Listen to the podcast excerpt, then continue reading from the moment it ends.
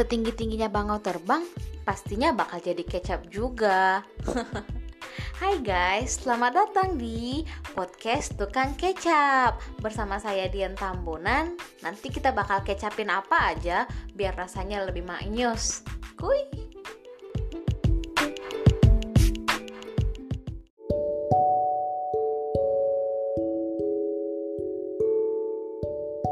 Hai guys. Kalau dikasih waktu tujuh belas tahun, kalian bisa ngerjain apa aja sih? Hmm, tujuh belas tahun ya.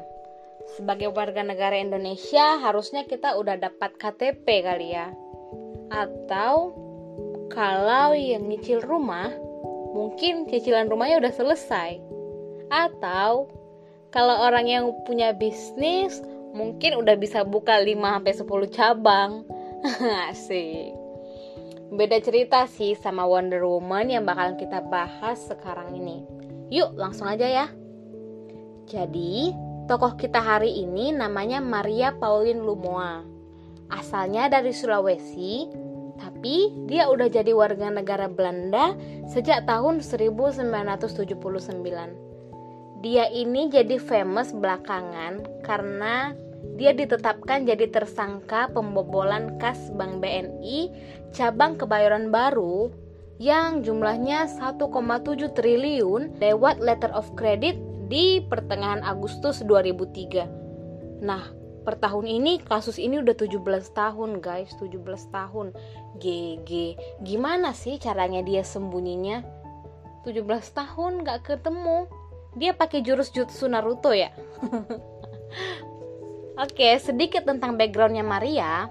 Maria ini adalah direktur perusahaan bernama Gramarindo yang bisnisnya berfokus di ekspor pasir kuarsa dan minyak residu. Tujuan ekspornya itu ke negara Kongo dan Kenya. Nah, dalam dunia ekspor impor ada nih yang namanya letter of credit. Buat teman-teman yang belum pernah dengar istilah letter of credit, aku jelasin ya sistematisnya gimana. Sederhana aja sih. Contohnya, aku kan sekarang tinggal di Taiwan, tapi aku pengen beli barang dari Indonesia. Jumlahnya banyak dan harganya besar, mahal. Nah, aku kan gak punya uang nih sekarang.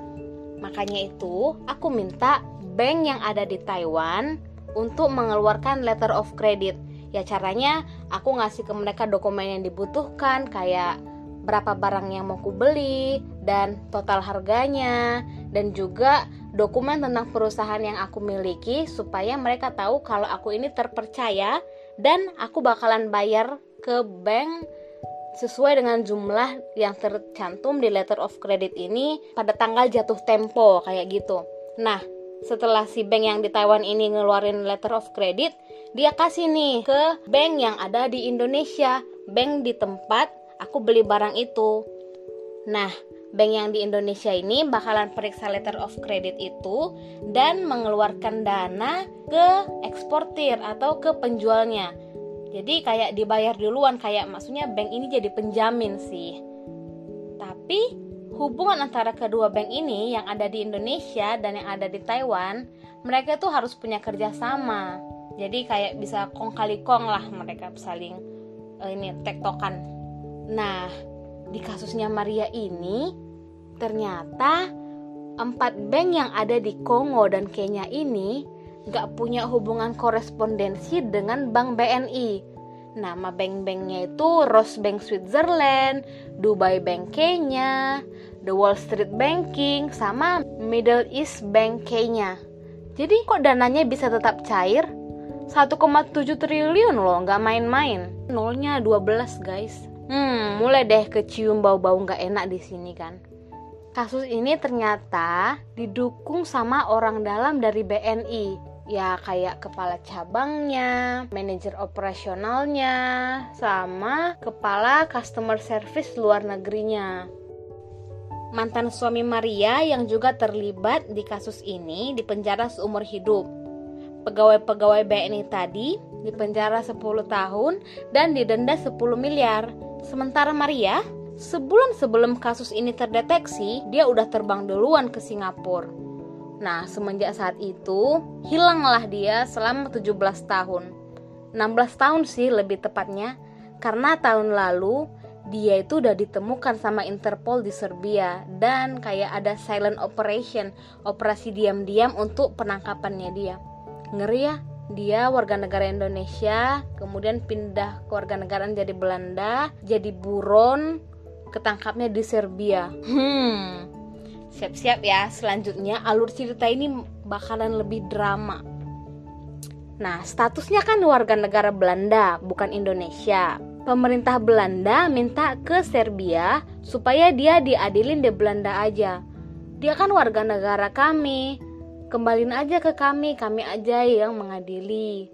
Tapi pemerintah Indonesia bilang, janganlah, dia ini buron tahu di Indonesia, kami udah capek nyari dia tujuh belas tahun, kami aja yang adilin, di Indonesia aja.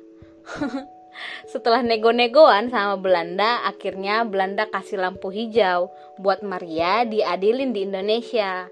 Jeng jeng jeng, Tuan Putri dijemput pakai Garuda dong. Om Yasonna Laoly ikut, Bareskrim ikut, pokoknya rame deh yang jemput. Anjay, Ratu Belanda aja ke Indonesia kemarin datang sendiri ya, nggak pakai dijemput tuh. Uniknya, selama di pesawat dia nggak diborgol, tapi diikat pakai tali aja. Hmm, menurut kalian kenapa ya? Harusnya kan kalau misalnya buron ya sesuai hukum dia diborgol nggak sih? Terus kenapa Menteri Hukum dan H A M Yasonna Laoly harus ikut jemput? Emangnya duit itu dibawa sama dia semua? Dia juga pasti punya lah kaki tangan di Indonesia. Kenapa yang di Indonesia nggak diusut lebih dahulu? Pasti mereka juga kan dapat informasi waktu mereka udah nangkap mantan suaminya Maria. Kenapa fokusnya ke Maria aja? Atau mereka hanya mau ngejar tersangka kah? Bukan ngejar duitnya? Itu satu koma dua triliun itu masih bakalan balik nggak? Karena sesuai informasi yang aku dapat, mereka kembaliin sih lima ratus miliar. Jadi sisa yang belum kembali itu satu koma dua triliun. Hebat ya, seorang wanita selama tujuh belas tahun gak kecium ada di mana dan baru ketangkap sekarang. Yang lemah itu sebenarnya sistem di kita atau orang-orang yang melacak gak mahir mencium jejak sang ibu sampai baru sekarang ketangkapnya.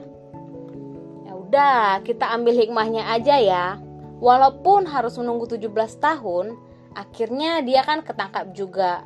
Karena seandainya dia nggak tertangkap tahun ini, tahun depan kasusnya bakalan kedaluarsa, atau artinya kasus ini diputihkan dan dia bakal lepas dari jerat hukum. Ya, ada kepuasan tersendiri sih buat Kementerian Hukum dan H A M Indonesia. Buron tujuh belas tahun cuy. Semoga aja kegiatan kolutif perbankan kayak gini nggak terulang lagi ya. Apalagi sasaran bank-banknya kan bank milik negara, jangan dong. Kalau gini kan pertumbuhan ekonomi kita jadi makin lambat. Terus program pemerintah untuk meningkatkan pembangunan dan kesejahteraan ekonomi juga jadi tertunda. Ya, kita semua kerjasama deh supaya Indonesia bisa lebih baik lagi. Bye bye, sampai jumpa di episode selanjutnya guys. See ya.